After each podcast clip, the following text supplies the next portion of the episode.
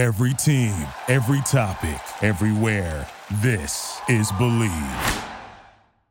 in rewatching this, I am re-understanding the importance of boundaries. I Yeah. feel like the guys that I've interacted with pandemic wise have been more of a, you know, if it's if it's meant to be and staying in my worth. Only going Taylor Townsend in my mind and not in my Right. actions. Right, you're not putting on the beaver suit. yes. I, I might. I just won't leave the house in it. Um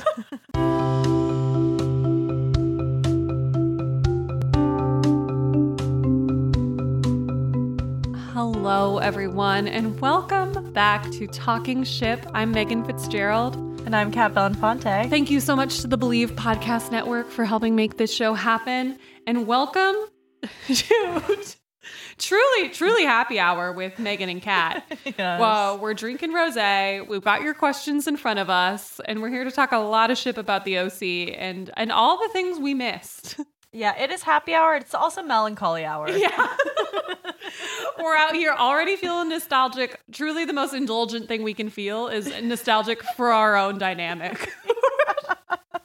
but yes, this is our our mailbag episode, our Q&A episode. You all sent us a bunch of questions about the OC, about Seth and Summer, and about ourselves. Because you know we hate talking about ourselves. I'm a really private person. So thank you for uh, forcing us to open up. Um, you know, I think it'll be good for us. So we're going to talk about Kirsten and Sandy, Ryan and Marissa, Taylor Townsend, and our own high school dating lives and all the things pertaining to the OC and the spirals that the OC has sent us on.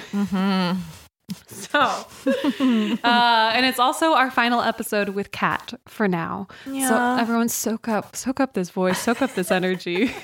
I'll miss you, dear listeners. but she'll be back and there's lots of other places you can find her and more on that later but to kick off this q&a episode we have to kick it off with a question that our listeners once asked and uh, i don't know that they've really asked it every time but i now think it's important for us to talk about every time It's important, honestly. and it, it- that is uh, the Marry fuck kill of the OC. And uh, because we are young women, we're going to uh, to adjust this slightly. Even though I think I would fuck full adult Sandy Cohen Yeah. for the the purposes of of making it a more even playing field, we are doing Marry fuck kill, Seth, Ryan, young Sandy Cohen. I still don't know what I'm gonna say. Oh, really? Yeah. I know who I'm gonna kill. All right, want to do kill on the count of three? Yeah. One, two, three. Ryan. Gotta do it. Gotta do it. Gotta do it. Because as we'll talk about later, we're not Marissa's. E- exactly. No. And like honestly, he's probably gonna get himself killed anyways. Exactly. He, he can reunite with Marissa. yeah, and here's and here's why. Even though Ryan's really hot, I feel like you'll identify with this. Sometimes sexually, when they're a little too dangerous seeming, and I can tell that they're probably really good at sex, sometimes it's too much for me. I agree. Yeah. you know, like I like a nice palatable sexual experience. Yeah, and I like like a surprise. Like if I look at you and I know you're gonna choke me, Yeah. then it's like like let me ask. Right. You know. I know my I know my Mary. Okay, ready? You know, this is gonna show my growth. okay, ready? Mary. One, two, three. Young Sandy Cohen. There it is. okay, why do you think it is for you? Because I'm not exactly sure where Seth is going, Mm-hmm. but I know where young Sandy Cohen goes, and that is the marriage that I want. That's true. And I would even argue, even though we don't really see Seth in college, but we do see young Sandy Cohen in college. And Yeah. like you can tell even then that that's the type of person he's going to be. Whereas Seth is still, I, I'm not convinced Seth is going to be a passionate enough person for me, That's so true. you know? Yes. And I've been in those relationships where someone's like not super go getter, not super passionate, not going to like meet me on the same level and co host with me. Another huge thing. Yep. I need yep. a co host. Yep. Laughing, shining. laughing, shining, refilling the cheese plate. Whereas Seth, like, uh, I really do believe that he's he's going to be considerate in bed. You know, understanding, Mm-hmm. like really try hard. He's going to try hard. Yeah, he's gonna want to please you, Yes, exactly. which is nice. So I've recently Right. discovered. And I Drink some Ooh, and we're gonna drink some of this rosé. Ooh, okay. Speaking of Sandy Cohen, Mm. we're gonna go right into Sandy and Kirsten because we've we've made reference to it before. And a listener asks, you make reference to Kirsten and Sandy being relationship goals. Why do you feel that way? Oh, let's get into it. Listener, I'm so glad you asked. 100% relationship goals. Number one, I feel like they have a very healthy sex life for a couple in their late 30s, which is not old. Right. like we won't At have all. teenagers at uh, late 30s, but But yeah, exactly. For like having a son in the house that Right. you're raising, st- I think very healthy. Mhm. Again, I wonder what that's like. To go back to an earlier Brene Brown concept that we've great. we've both referenced, I think they're a couple. They just belong together rather than like trying to like fit in with each other. Right. Because right away they were opposites, Mhm. but they found this like belonging sense that they keep coming back to. So they'll like call each other out when someone's doing something that's not authentic yep. because they can see it because they really see each other and they support the best versions of themselves and they let that continue to develop and change i think it's impressive that like they never stop growing they're getting new Right. jobs they Mhm. moved to berkeley when like you were saying they grew out yeah. of And I feel like this happens with a lot of couples, but as I think a lot of married couples, they get to a place, especially after having kids, where they're like, this is who we are now. We're this couple, we're this type, type of family, instead of continuing to acknowledge individual needs and growth and needs and growth as a couple. exactly and there's that like one episode where they're like are we in a rut Mm-hmm. And then they test it and they go to that swingers party The swingers party. and then they're like wait this is not us Yeah. But I, I like I like a that they were they were kind of willing to do it. They were kind of like Same. if this is what's going to make you happy, and Yep. then they never force themselves to be some someone that they're not, but they're always willing to explore the option. exactly Mhm. that's i feel like exactly what i what i would like Yeah, So, and yeah sandy is just so charming and stable and goofy and as a husband and a dad and now Yeah. i'm pining for him I also think I truly do want a partner that's going to love being a dad me too and love being a parent because they both really do love parenting. They care so deeply about the kids. oh yeah they're the best Yeah. I I think something we talk a lot about on this show is what you said about having a partner that challenges you, mm-hmm. but still brings out the best in you. And we see that even from their origins. Like he knows right away that they're different. He can see right away that they're Republican. This is not to say I'll date a Republican because I never will. Don't worry, mom. so sorry Yeah. to my mom But even in their differences, they still present this united front. They're still very different individuals, even as adults. That balance of individuality, but still being a unit as a couple is, is what we're all craving. I also think it's very impressive that we see them work through this concept of adult crushes that's such a good point as you know in, in- Yeah. as a married couple as a person in their 20s as most of my friends are in relationships in their 20s and most of my friends are not married or close to married i think 80% of the time with a friend when a friend comes to me with a relationship problem of like I'm having feelings for another person, or this person came into their life and it feels a little fishy. Truly, 80% of the time, I'm like, break up right you're 26, you're 31, you're not married, you don't have a family with them, break up or at least take a break. Give yourself time. I also love an eat, pray, love moment. I love a hmm. wild moment. I mm-hmm. love watching people fall apart and build themselves back together. Partially because that was, I think, a huge part of like my journey and my growth. But I think it's, it would be naive for me not to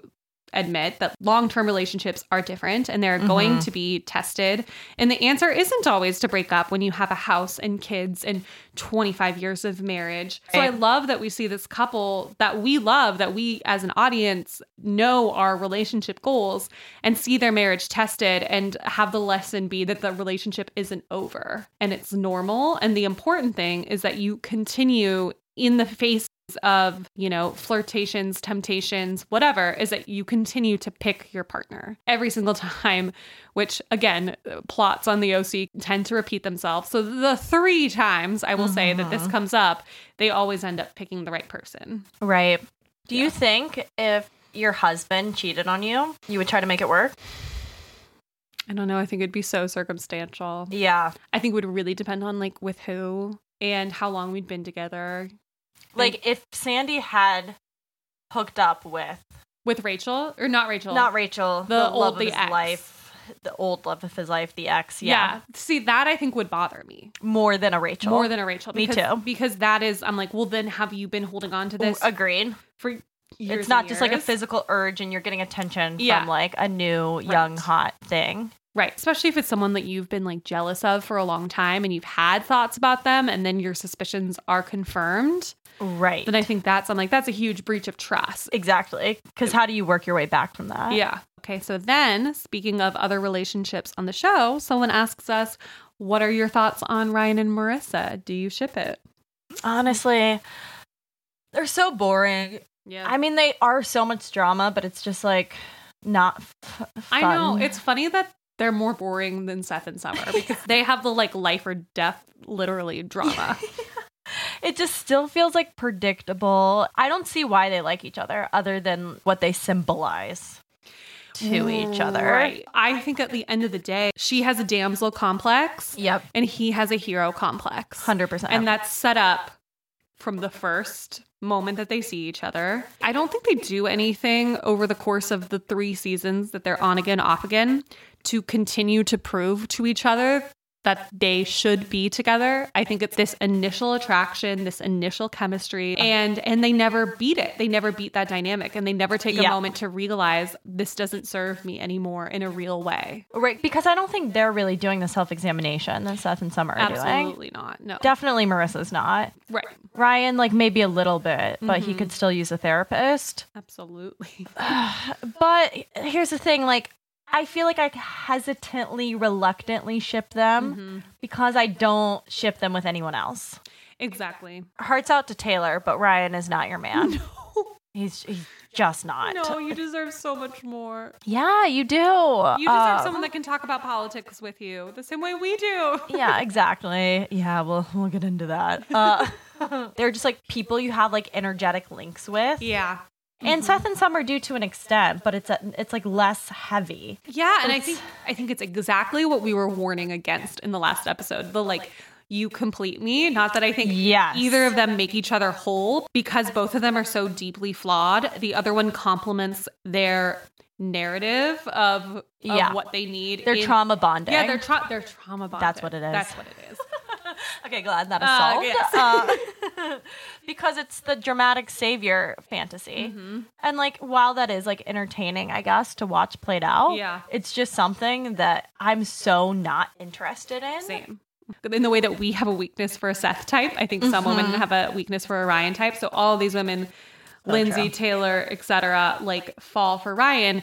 And I can't support him with any of these people that I think are healthier because he'll always prioritize Marissa. Even Marissa's memory will take, you know, priority over any of these women. So I, I again, I agree. I reluctantly ship it because I can't ship him with anybody else. Yeah, The other thing I wanted to say, and we talked about this in an earlier episode, but I think I cut it, is that I think Marissa is mm. the Seth of straight women, mm-hmm. in that she also has this need to make sure that men and women, shout out Olivia Wilde, and, yeah, uh, yeah. Young Han Olivia Wilde. yes, uh, like her and also love her at all times. And she does this by like crossing a lot of boundaries to always be their confidant. But again, I think because Ryan is so jealous and possessive, like even if she had lived, even if they had gotten to like live out stage two of their romance, they would have had to deal with this in some way. In some way, I think that it might not even have worked.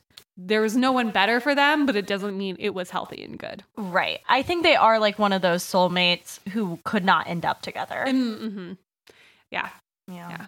So we talk about how the in the OC cat, especially cat who grew up watching it, the OC influenced our romantic lives, our idea of men. But the OC was an iconic show for so many people that are now in their 20s and 30s. So a listener asks, in what other ways do you feel like the OC influenced culture? Yeah. So I know I've mentioned this a lot, but the music. Yeah. I mean, we're ju- the Hallelujah, the, the dual Hallelujah. Yeah. The youth end of season one and three. It's like a character in the show. Like New York is a character for Woody Allen. Don't ship Woody Allen, but you know. Anyways, I I feel like I discovered a lot of bands from the OC, and that was like not as much of a thing Right. before the OC of like, oh, we're going to feature this song. We're going to bring this band into the bait shop, especially like the type of music, like Death Cab, Imogen Mhm. Heap, Damien Rice, just like slit your wrist music, to be Yeah, honest. exactly. it's like real sad. oh, Cannonball really gets me. Also, again, I've said this, but I just, I don't remember in TV ever such a dynamic foursome. Yeah. Like in other shows, there are friend groups and there are couples, but you don't see best friends dating best friends. No, I can't think of another. I mean, Right? even because especially if you want to look at like comparable shows, like if you want to look at Dawson's, if you want to look at One Tree Hill, there's always the dating of each other and like the creating Right. of a love triangle, which Right. is a line that I really appreciate. They never crossed on the OC. Agreed. Seth was never like maybe Marissa, right. you know, and they never did like Summer and Ryan. And I think on other shows they would have, but I really do Yes. think they respected the sanctity of the foursome. Agreed. As you always should. That's just an inside joke for anyone who's been really paying attention to my life. hey, you know, if there are a couple of dudes out there who are best friends that want to date me and Megan, We'd have a great, we're great fun. yeah, yeah, we, we would be really, you you would enjoy it. We're so chill. Oh yeah, um, too chill sometimes. Um, anyways, uh, so that, Mm-hmm. and then again, like the nerdy Seth Cohen archetype Yeah. as a leading man. Yes. I feel like that then spun off into other shows. Mm-hmm. But this again, maybe, and I, I don't really know TV history, but it was the first time I saw that type being portrayed as someone Yeah. that women were pining after. Exactly. And I think the pining of that type has now continued. That now I feel like when we're looking at a leading man, I wonder if normal people is the uh is the pendulum swinging back in the other direction because he is so moody. Yeah, but he so is, true. But he's still dorky, and I feel like that's what we right. still love yeah. about him. Yeah, because I feel like boy. now, you know, people our age and a little bit older in the millennial millennial culture, if you will, aren't into brooders and like angry guys anymore. We're Yeah. into the like nerdy, passionate type of person. totally. And you know, I don't want to credit it all to Seth, but but I think it did shift shift the narratives in a lot of ways. yeah, I totally agree. Yeah. I think also just uh, by the time I was in middle school, like I think the OC perfectly had defined what ideal aesthetics were in terms of female bodies and female fashion. Um, I'm talking incredibly thin and white and uh, tank tops. And when they weren't in tank tops, when they weren't in spaghetti straps, uh, page boy hats, which um, I had several of. Because that's all I could pull off. I wasn't pulling off a spaghetti strap.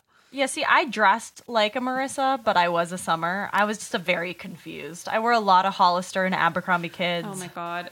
Uh, I did the double polo. You did not do the double pull. Sure did. oh my god, if lowriders ever come back in style to replace high, like I just won't do it. Oh, I, I'll, I'm high waisted girl or bust I'll at this move. point. That'll be yeah. Trump winning the election again won't send me to Canada. But if low riders come back, I'm moving to Arctic temperatures.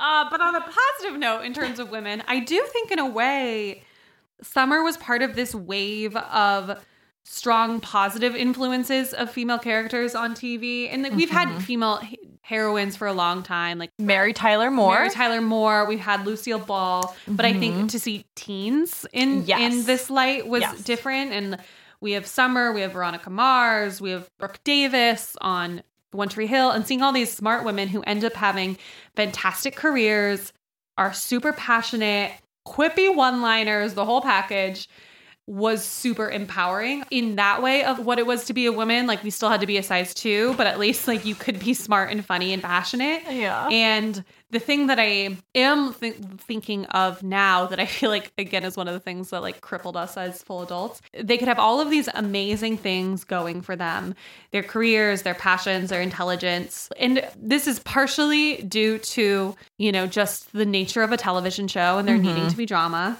But none of them could have a boyfriend who was a steadfast support system. Because constantly, if you look back at any of these people, they're pretty much always great on their own. And it was Yeah. always the men that was like causing their drama and causing their downfall. And I think this fed into our romanticized views of love and especially of young love, of teenage love, of first love. I, I manifested a ton of my own drama as a teenager in love because I thought mm-hmm. that's like what you're supposed to do. You're supposed to scream at each other in the middle of the street. I don't know why this is a recurring theme in this podcast, but it has happened to me a lot. Megan has a lot of emotional experiences in the middle of the street. Yeah, yeah. I mean, it, uh, name a more cinematic place to have. If, if it was raining, it'd be better. But besides that, a pretty cinematic place to have an argument. Agreed. Like I confessed to a guy that I had feelings for him on the deck of a boat because I was like, well, the setting will never be better. yeah, if you if you didn't, you would have always regretted. I would have always regretted it. Yep. That sort of thing of romanticized big epic dramas Mm. instead of like imagine if what was like taught to us as young teenagers is how to have a support system that's like you're good on your own and look your relationship just like supports you and loves you. Right. I guess I just wish more healthy young relationships were modeled on TV. Agreed. I just don't know if we'll ever get there because TV needs to be addictive and dramatic and Yeah. we need to keep watching. Especially because I think Seth and Summer do get there. I think they do get to a point where Seth is like you said, Seth makes Summer the star of the relationship. I just think the season of the OC that most people like think of when they think the OC is the first season. Yep. And that is not where Seth is in the first season. So that's a bummer. Speaking of Seth, someone um, asked us on Instagram. They said one thing we haven't talked about is how Seth is incredibly affluent.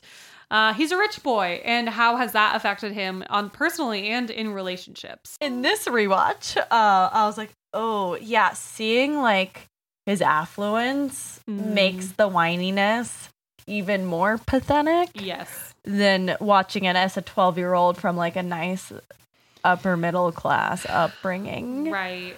Um, I do think Ryan really grounds him, but what makes Seth the fake brooder instead of the real one is probably his money, Yeah. you know? And like, that's not to say people with money don't have problems. Right. Uh, it's all perspective.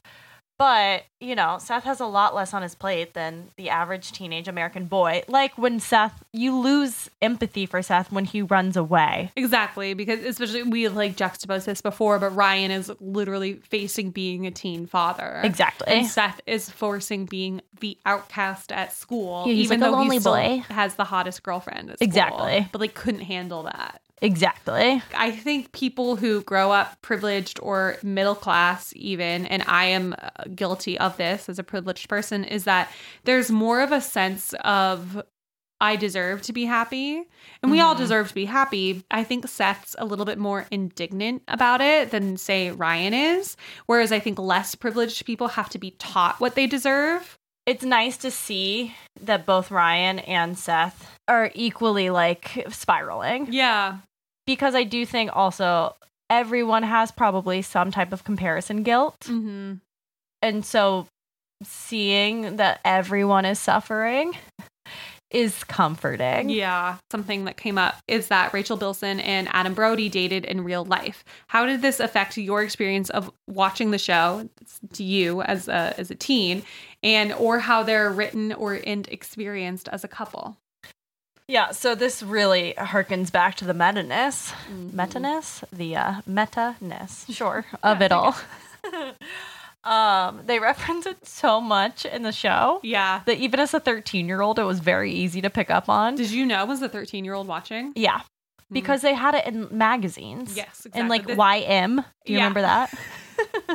like exactly, and this is like grocery store mag like Exactly. tabloids like waiting with your mom at the grocery yeah, store. like like Teen Bop Mm-hmm, magazines. Yeah. the same magazine you probably got your uh, Poster. Seth Cohen poster from. Yeah. Ex- yeah, no, I think it was from YM. And, you know, I was a 13 year old who wanted to grow up and be an actor and marry my co star. So I was like, wow, it's happening on screen and off there are like certain scenes and rewatching it this time because I was just watching it more analytically that I was like, oh, I feel like that mannerism or that physical gesture was improvised. Yeah, this was something we said about David and Patrick on Schitt's Creek, where I was mm. like, wow, finally.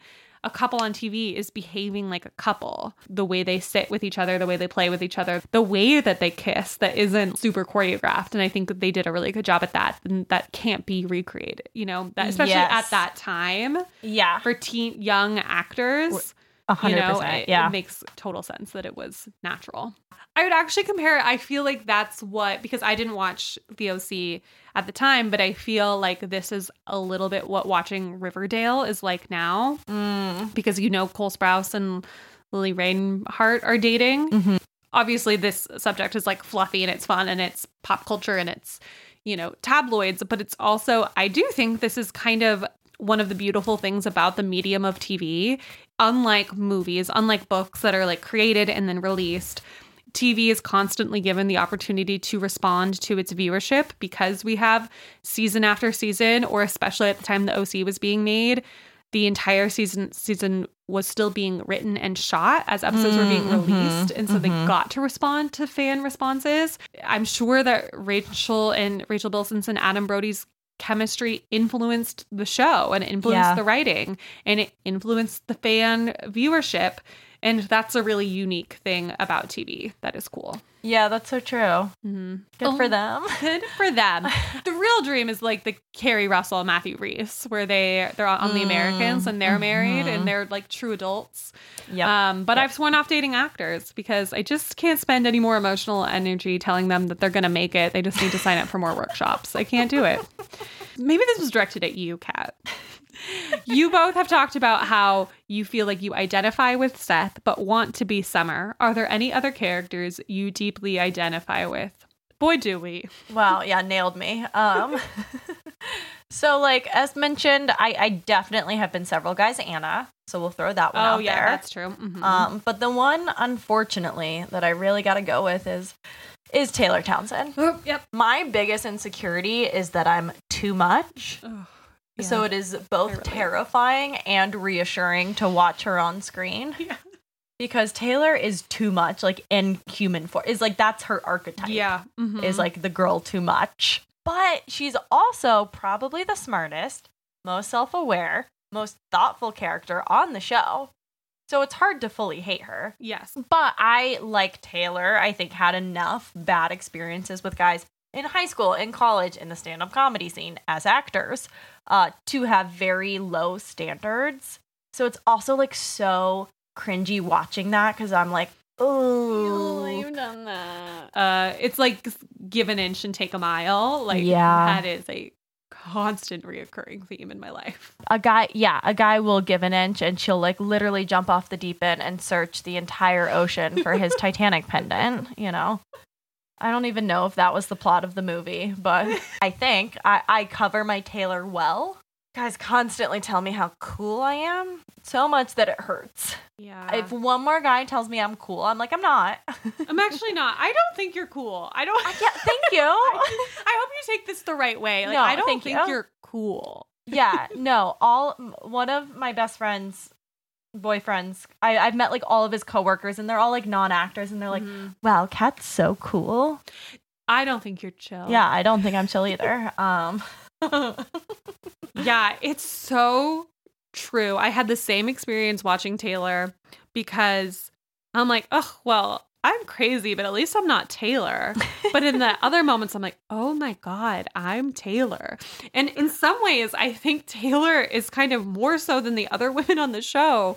She is the every woman. Like she is she yeah that is kind of what we all do she's also the perfect like hyperbolic example of how we can slip very easily into fucking crazy yeah like all of our fantasies all of our venmo stalking right she just like actually acts upon it she puts on the beaver suit Yes. and and oh eavesdrops on the conversation where we're just like stalking instagram stories exactly but you see how you could very easily yeah slip slippery into that slope direction. My friend told me this is a wild story. I hope that they don't mind me sharing. This is what Taylor would do if it was Oh, 2020. i love this already My friend had a crush on someone and saw through stalking them on their Finsta. Actually was stalking them using this website that I no longer exists, but it was called storiesig.com. And you could put in somebody's handle and watch their Instagram story without them seeing that you watched their Instagram story. oh wow But now I have a Finsta, so I can do exactly this. So they watched their Instagram story, saw where they were checked, saw the bar that they were checked into, and showed up at the bar. Oh God! I But then, because they couldn't see that they watched their Instagram story, they had no way. There was no way for them to track, and they don't follow them on Instagram. So there was no Mm. way for them to see that they knew that they were there. did So it was- work out? Yeah, Fuck! I don't want to hear that. I know. no, it didn't work out. Nobody do that. Nobody do that. That's Um, incredible and also terrifying and so relatable. It's so relatable. And that's the thing about Taylor is that we would all, there's a part of all of us that would do this. The flip of it is the part of Taylor that I think is the true every woman that is so admirable, and the part of women that I do think is correct. The benefit of being a female is Taylor kind of having the confidence of knowing of knowing best. And again, you can you can kind of seem like a crazy person, but when Taylor's like, "No, Ryan, you and I have chemistry. Kiss me." Kiss me and we'll see. And then I'm like, Taylor, you're fucking crazy. Yep. But also, we've all been there where we're like, no, I know you like me. I know that there's vibes here. Yep. And we've described this before. Like, you can't make up vibes. We're not fucking magicians. and so, and so that part of it, I'm like, oh, I've definitely, I've never taken it that far where I've been like, kiss me and we'll see. But that part of Taylor is incredibly relatable. And I think we all just need to watch ourselves that we don't slip into full Taylor. Speaking of, Mm. A listener asks, what was your dating life like in high school? Do you have any high school dating horror stories? I don't really have any dating horror stories. Is that would have required me to go on dates? but but a lot of most people didn't go on dates in my high school. It was a small high school. It, it wasn't really like a dating. It was like a hang high school, I would say. But I, I did make a pact on AIM with my guy friend um, that we would make out with each other if we were out and drunk and couldn't find anyone else to make out with. Did that go well? Well, he was actually the guy that I made out with the most in high school. There you go. But after the pact, I feel like there were many times where I was like, hey, so have you found anyone? and he's like, shut up. Well, I really, really am Taylor Townsend. So I had two boyfriends when I was in high school, but if you know me well, and if you were there, you'd probably say, Megan, you had one and a half boyfriends in high school. I think for the first time on this podcast, it's it's uh, a good time for me to talk about the half. To bring it back to Taylor Townsend, I think what happened is that I Taylor Townsend him quite hard. So he took me to senior ball as a sophomore, which was a very big deal. Yeah, talk about a confidence Yes, boost. Thank you. Thank you. And that's uh, the person on the deck of the boat. Senior Ball was on a boat that like went through the San Francisco Bay. So it's like the Golden Oh Gate Bridge was like in the how could you not fall in love? Exactly. Well, thank you. How could you not fall in love is what I, Taylor Townsend, 15 years old, thought. So I told him on the deck of the boat that I liked, that I had feelings for him. And he said that he did too. And so then I was very much like, okay, so we're dating, right? Like we're dating. Looking back, I don't know if he was still figuring out his sexuality. That remains a question um, mark. But he was not super responsive, but I was full force ready to be a girlfriend because I think when you're 15 and you're watching shows Yep. similar to this, you're ready to fall in love. Okay, but this is the story that I feel like goes down in my group of friends is the cautionary tale of what happens when you try to date somebody that doesn't want to date you. Oh, when you boy. Taylor Townsend so hard. And here's a measure of just how much they don't want to date you. So we're now officially like we're quote unquote dating. I think it's summer after sophomore year. He's a, he's about to go off to college. And the most adult thing you could do in my suburban town was go to the Starbucks that had the deck outside. We really did feel like we were on Laguna Beach, like having a conversation about boys because we could like be on our own. Our parent, we could walk to this Starbucks. Uh, uh huh. I remember sitting with my friend and just being like, I'm gonna text. Um, we'll call him Andrew. Um, I'm gonna text Andrew and it's like to see if he wants to hang out. Forgot about this detail. I'm truly like across the street from his house. Like this shopping center was two minutes from him. So I think I was conveniently like, oh hey, I'm at the Starbucks at Willow Plaza. Um, what are you up to? And he goes, Hey, I'm so sorry. I can't hang out. I just ate a really big sandwich and I'm just not feeling up to it. An 18 year old dating a 16 year old couldn't hang out because he just ate a really big sandwich. What did you say? Traumatizing. This is what traumatized my like sexuality, I think, for years. Because at 18, every guy's supposed to be like so horny. Right. And and this guy like couldn't hang out because he just ate a really big sandwich. You know, he was already stuffed. Yeah, so I think I was like totally get it. Like, totally understand. Again, Taylor Townsending so hard. So listen, in high school, it's I just ate a really big sandwich. But I think in the adult world, it's like I have a really early morning, so I think I'm just gonna crash.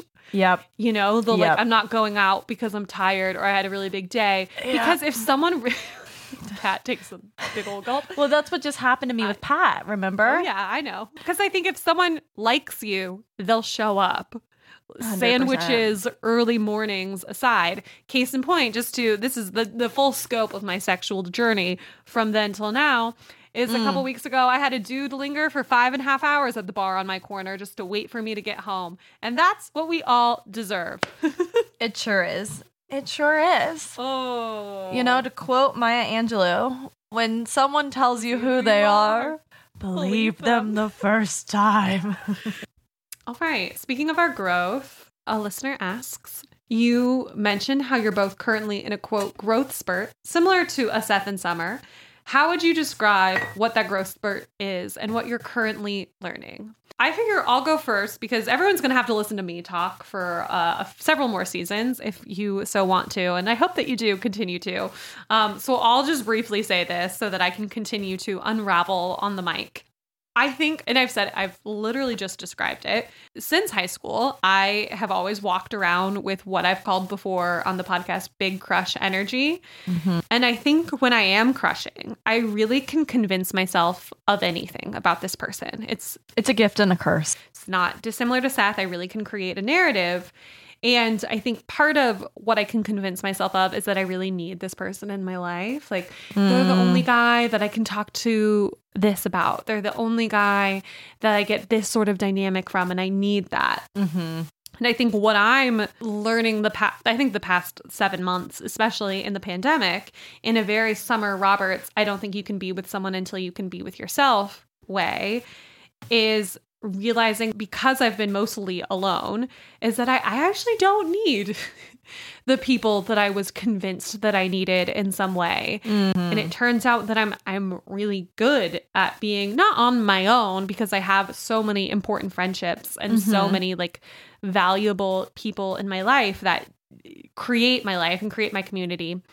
But I certainly don't need these men. And I think that that's been a huge journey for me to go on and also allowed me to have my crushes and have my big crush energy, but not let it rule my life in a way that I think it has often in the past. Yeah. It doesn't mean I always want to be alone. And I certainly cried at an episode of The Office the other day, but I can be. yeah. Yeah, that's beautiful. Thanks. Yeah.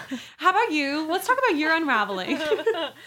yeah, I'm like, oh, standards. Yeah, I remember those. I mean, a lot of what what you said really resonates. I mean, I feel like this podcast has been very therapeutic for me. Obviously, if you've been listening to the Unravel at all, I literally thought uh, that boundaries was going to be my word of 2020 and then the pandemic happened and I was like there's too many physical boundaries some of the emotional ones need to go but in rewatching this I feel like I am re-understanding the importance of boundaries because it's a self-worth. It's a Mhm. self-worth thing. And you let a boundary slip and it does get into your self-worth. It can. Mhm. And it has for me. And I think sometimes I justify it of like the energy, the destiny of it all, Mm. but it's more the forced destiny of like the beginning of Seth and Summer Right. than the destiny of if it's meant to be. And I do feel like now, even though my mind might be with crushes, like thinking of the forced energy, I'm not acting on it Mhm. in the same way. I Yeah. feel like the guys that I've interacted with pandemic wise have been more of a, you know, if it's if it's meant to be and staying in my worth. Mhm. Only going Taylor Townsend in my mind and not in my Right. actions. Right. You're not putting on the beaver suit.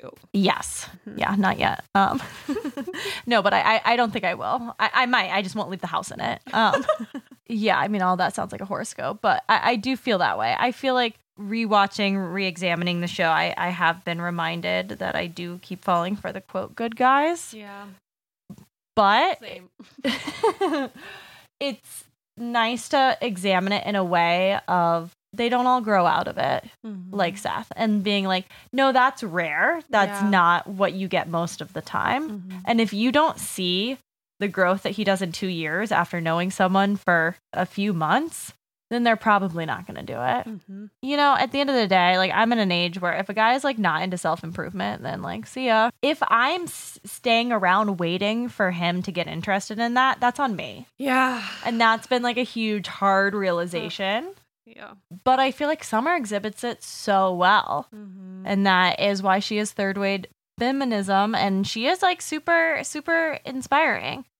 And the last thing I feel like is the thing that I, I love so much about the show is like all the characters are authentically themselves Yeah. and might need work, but they're like, this is who I am. Mhm. Mhm. And I think I need to be reminded of that every now and then. Yeah, you're the power of authenticity. Exactly. Mhm. Again, it's back to the like, this feels like a belonging feeling Mhm. and a not fitting in. Right. I've always loved the OC and I feel like I love it unapologetically. In a way that we have truly, I think we're on 61 pages of shared notes in our document. Yeah. And like, I think for so long, there's been so many parts of myself, like even liking the OC because it's not like a highbrow show. Yeah, it's not prestige. Yeah. that I would shut off. Again, like you have to belong with yourself before you can like belong in relationship. Mhm. I think this is a good reminder. Pursue those things that bring you joy and make you feel alive unapologetically. And if it's talking about a soapy show from your childhood, then like great. Fuck yeah. This is your, you are Summer Roberts, and that this is your, the Valley. George. Yeah, I guess it's not my George. I think your So George is still coming. I think you are Summer, and that this is your, You're the right. Valley. And then You're you're, like. I'll always love this. This will always be a part of me. Yeah. Also, in watching her integrate the different parts of herself, Mhm. Not in a like NXIVM integration way. I feel like they just co opted that word right when I like rediscovered it as a helpful self help tool. But I think that's also what the show does is all of the characters explore these different parts of themselves and then end up integrating them Mhm. in like such a beautiful way. And I think that's like again like what we all strive for. Right. And it's nice that I'm like, well, you know what? My type is still Seth Cohen, maybe a young Sandy Cohen. Mm-hmm. Hasn't changed. It's still me. I'm still the 12 year old girl. Yeah, because I think we all, I think we're all like who we were as as children. That's so funny. I had written in this in my notes and then I took it out and because I was like bring it up a different time, but it's perfect. There's um a concept that's briefly brought up on the show Alias, which to me is sacred text. they have this idea that you're always the person you were in the sixth grade. And that's when I won the Woodward Way.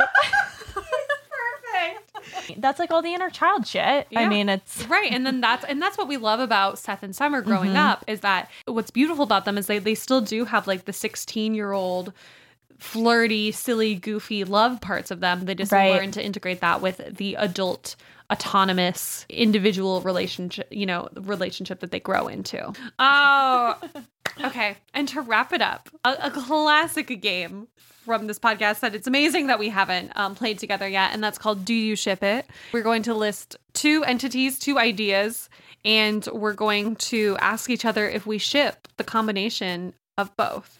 Mhm. guys in Converse. no. No i think you're holding on to the past. Guys and your yoga class. Mm, if I'm into them, then yeah, I ship it. yeah like if you were into them and they showed up to your yoga class you'd, Yeah. you'd be into it Yeah, I would be into it. Okay, okay. It would make me nervous, but I would be into it because I also feel like I kind of shine teaching yoga. Cool. So Oh yeah, great. Love it. Love it. Yeah. Kat teaches yoga. Everybody. it's on Zoom. yeah. So no matter where you are in the world, come take a class. Guys who wear necklaces. No. I don't. I don't. I just think. I think guys who are they're so again. This goes back to being really serious. Yeah, you know what's so funny? The last two guys I had sex with both wore necklaces. And I actually think even Nice Boy is Orion because he also said he had a hero complex. Yeah. That all honestly did turn me off because mhm. like I don't need to be saved. no, exactly, exactly. Which is why we don't If anyone's gonna be doing the saving, it's me. Yeah, yeah, exactly. I yeah, I'm gonna come Summer Roberts you and and teach you all about boundaries. Yeah, I don't know if we can have two hero complexes. Yeah. okay. Male comics Mm. and girls who majored in communication. I don't ship it. Tell us why. because that is a male comic looking for his puzzle piece. Yes. Looking for someone to just suck his dick literally and metaphorically and tell him how funny he is. Mhm, And mhm. it's like so cool. I have like a comic boyfriend. Yeah, and I think girls who majored in communications didn't go to any improv shows in college or a cappella shows in college. correct. And so they're like, when they find a male comic, they're like, oh my God. Yeah, because he's probably not successful, but she thinks he really is. Okay. So here's my double one Okay. being friends with your ex.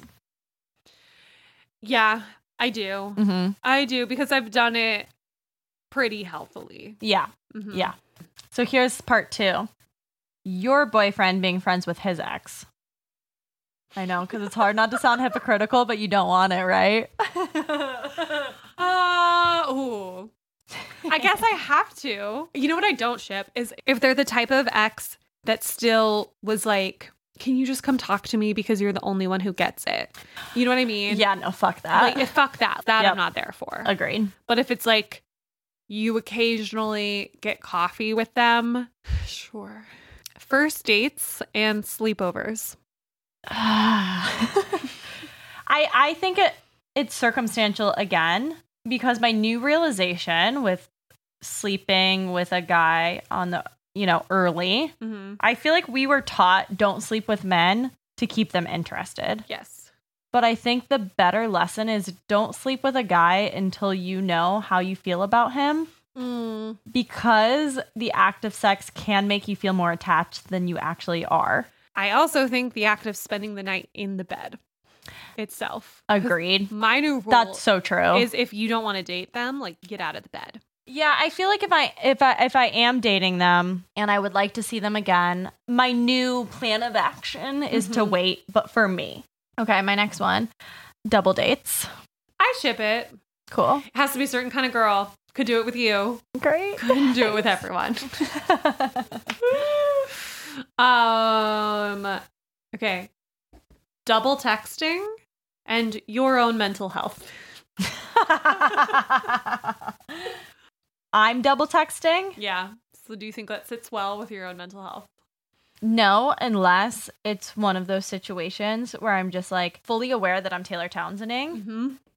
and this is it. I think if I do it for a very specific, and now this is for me and not for response, Got it. that's when it's okay. okay, I agree with that. But if I'm trying to do it in just a like, we're still in like a flirty early banter stage, Mhm. then yeah, I will completely spiral. I absolutely agree. Being silly at your wedding. Yeah. Not so silly in that I- I've like moved on from the flash mob. I like, you know, now as a full adult with taste, I'm like, okay, 23 year old Megan, you're not going to have a flash mob at your wedding. Mom, I hope you're listening. Please don't plan this. Don't do it. Okay. Guys with fragile egos and your own fragile ego. Absolutely not. I mean, history says yes, but growth Kat says no. Yes, this is what I was looking for.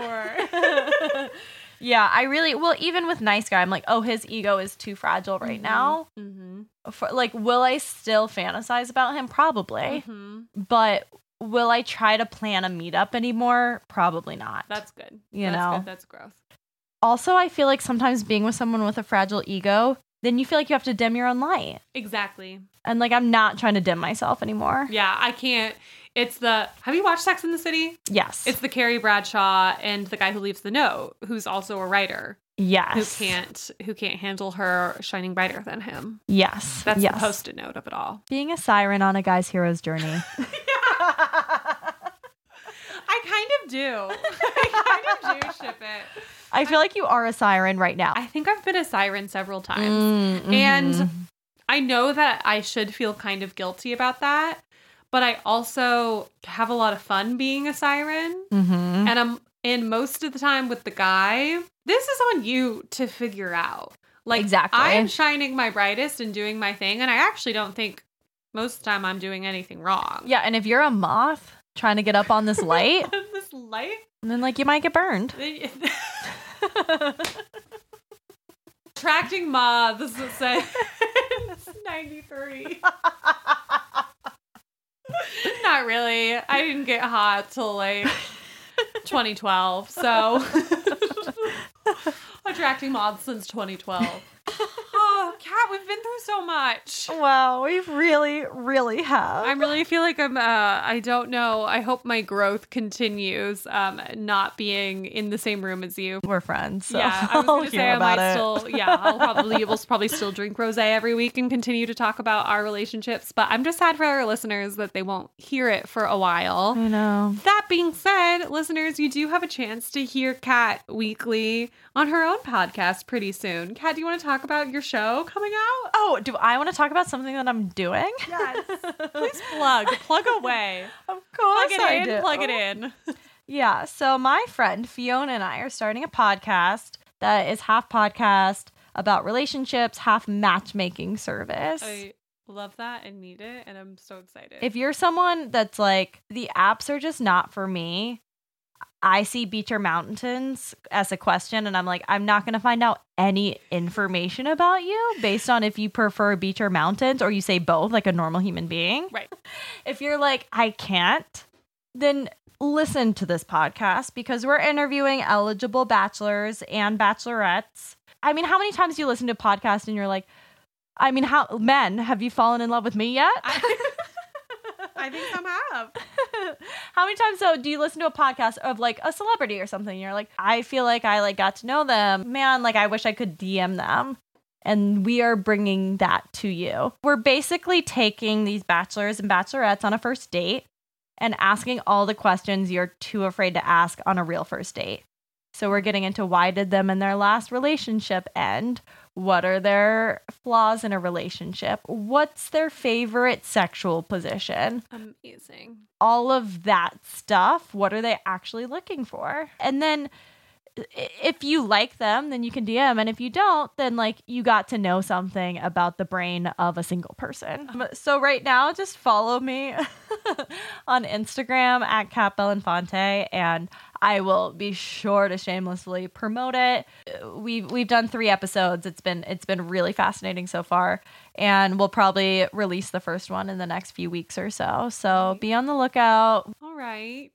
Well, Everyone, that's all we have on the OC. But I Mm. hope you enjoyed this nostalgic journey yeah. for many of us. I and if it was your first time watching the OC, mom and dad, um, I hope you're enjoying enjoying that journey. I definitely did. The first show that I hadn't that we've covered that I hadn't watched before, um, it was great for me. I And I converted her. Yeah, you've converted me into a shipper. oh, and so if you want to keep listening, next season is also a pretty nostalgic couple and one that I am excited to deconstruct. I can't Um, wait. Yeah, I have a lot to say. And Cannot wait. it's a very, very popular couple. So um, if you don't know this couple, probably some guy you've matched with on Tinder does. and I'll leave it at that.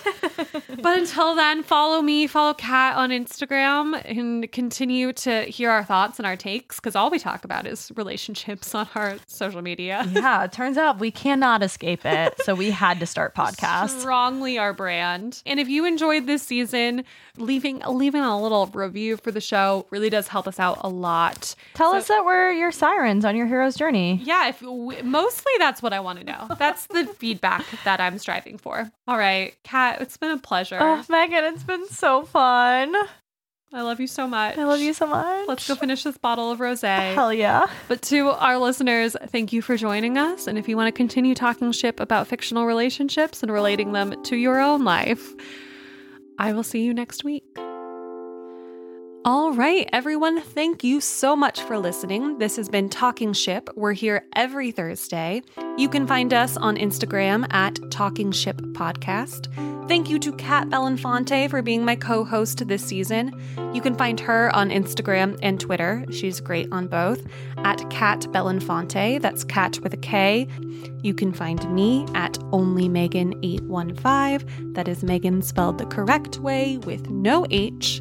Talking Ship is produced by the Bleav Podcast Network, the number one network for professionals. So thank you to the whole team there for helping to make this show happen. Thank you to Chris Meisner for arranging our theme music. And if you're still listening, you must, you know, trust me a bit.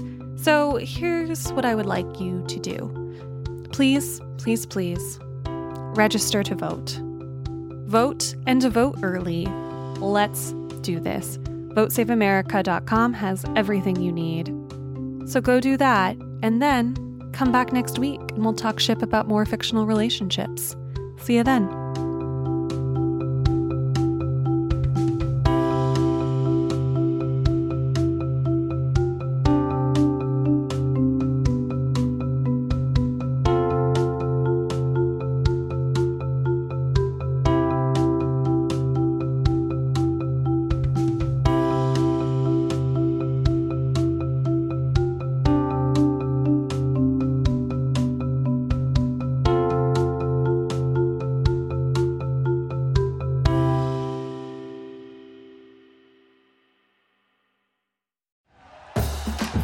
Listening to Bleav. You can show support to your host by subscribing to the show and giving us a five star rating on your preferred platform.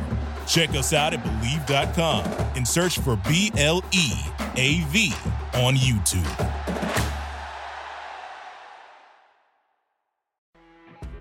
You know, when you're listening to a true crime story that has an unbelievable plot twist that makes you stop in your tracks?